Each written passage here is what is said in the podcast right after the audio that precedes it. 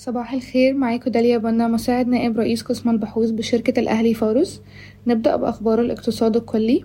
لقى عدد من الاتفاقيات الأخيرة مع المستثمرين الخليجيين والمحليين ردود فعل إيجابية من صندوق النقد الدولي.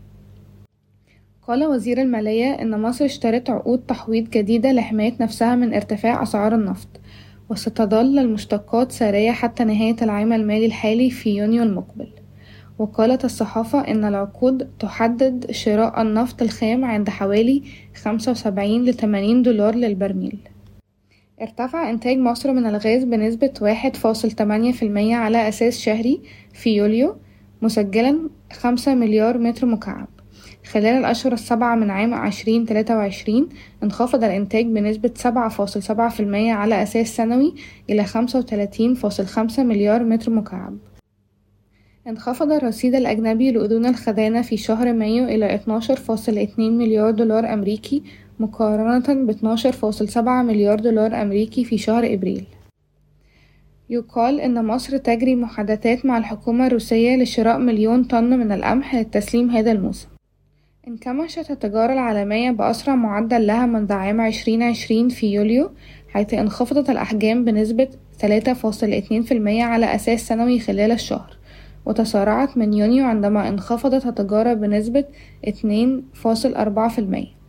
وتشمل الأسباب ارتفاع أسعار الفائدة بشكل حاد في جميع أنحاء العالم وارتفاع معدلات التضخم.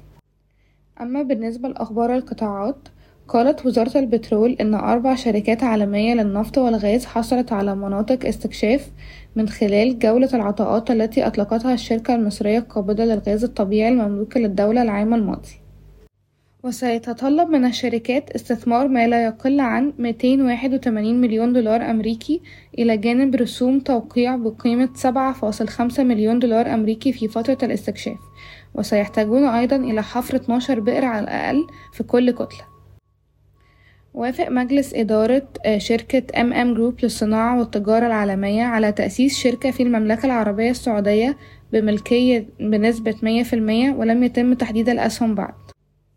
يدرس بنك مصر إدراج صندوق مصر للاستثمار العقاري التابع له والذي أطلقه عام عشرين اتنين وعشرين والذي وصل سعره إلى تلتمية وستين مليون جنيه عند الإغلاق الأول ويبلغ رأس ماله المستهدف خمسمية مليون جنيه.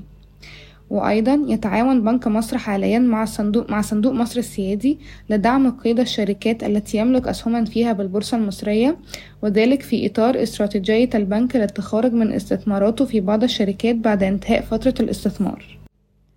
تدرس شركة AmerisourceBergen الأمريكية التخارج من شركة United Pharmacists خلال الفترة المقبلة وسط حالة عدم الاستقرار المالي التي تواجهها الشركة. شكرا ويومكم سعيد.